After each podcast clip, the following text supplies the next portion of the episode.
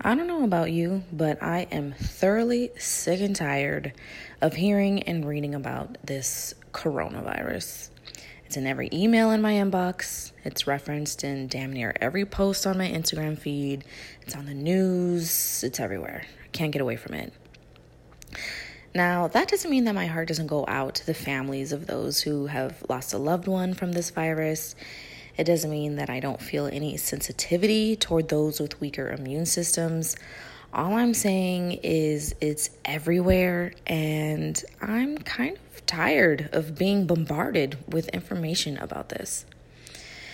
In general, I consider myself to be an up-in-the-clouds type of person, and what I mean by that is I choose to focus on the good, the positive. I choose to see situations as happening for me and not to me. I'm optimistic as fuck, okay? However, I find it kind of difficult to remain one hundred percent positive during the situation. When the craziness first started, I would see and hear about it and wave it off, saying, oh, it's not a big deal, it's gonna be fine. But I kept seeing so many people panicking, and I started to wonder if something was wrong with me for not panicking. I guess the purpose of this episode is to share with you the things that I'm doing to maintain internal peace in the midst of this global chaos. The first thing I'm doing that's outside of my norm is acknowledging that, yeah, this sucks ass.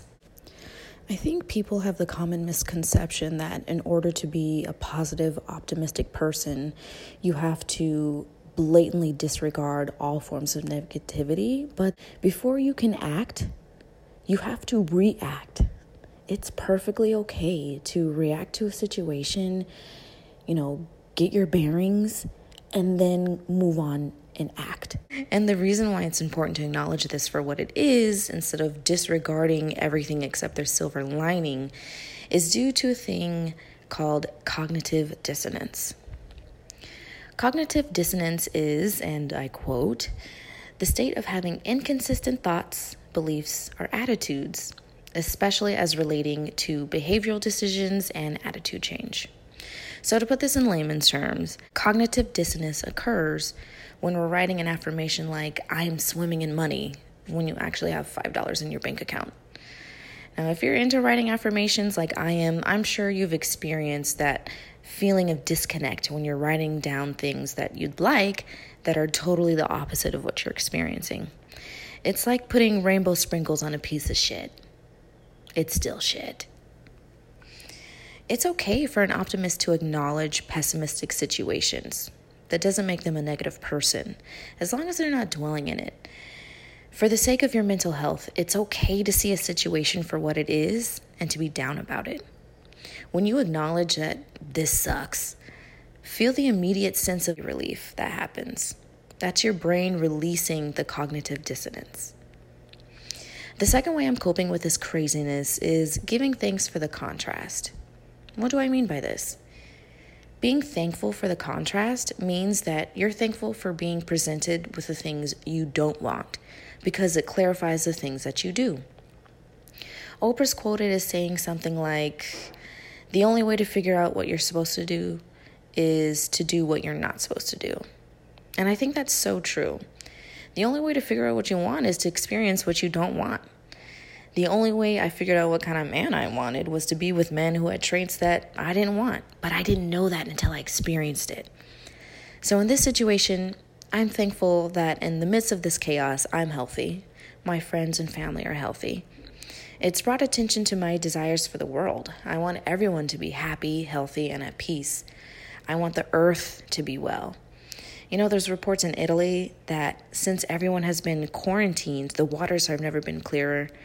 In China, the skies have never been bluer. People are singing to each other from their windows, and it's beautiful. It's beautiful to hear things like that.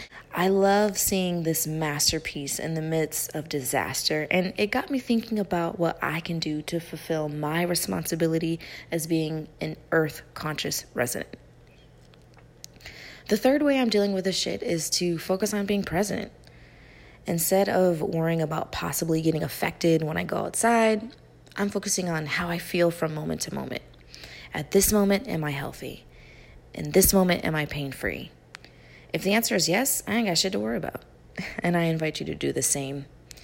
Focus on your being from moment to moment instead of anticipating and fearing the future.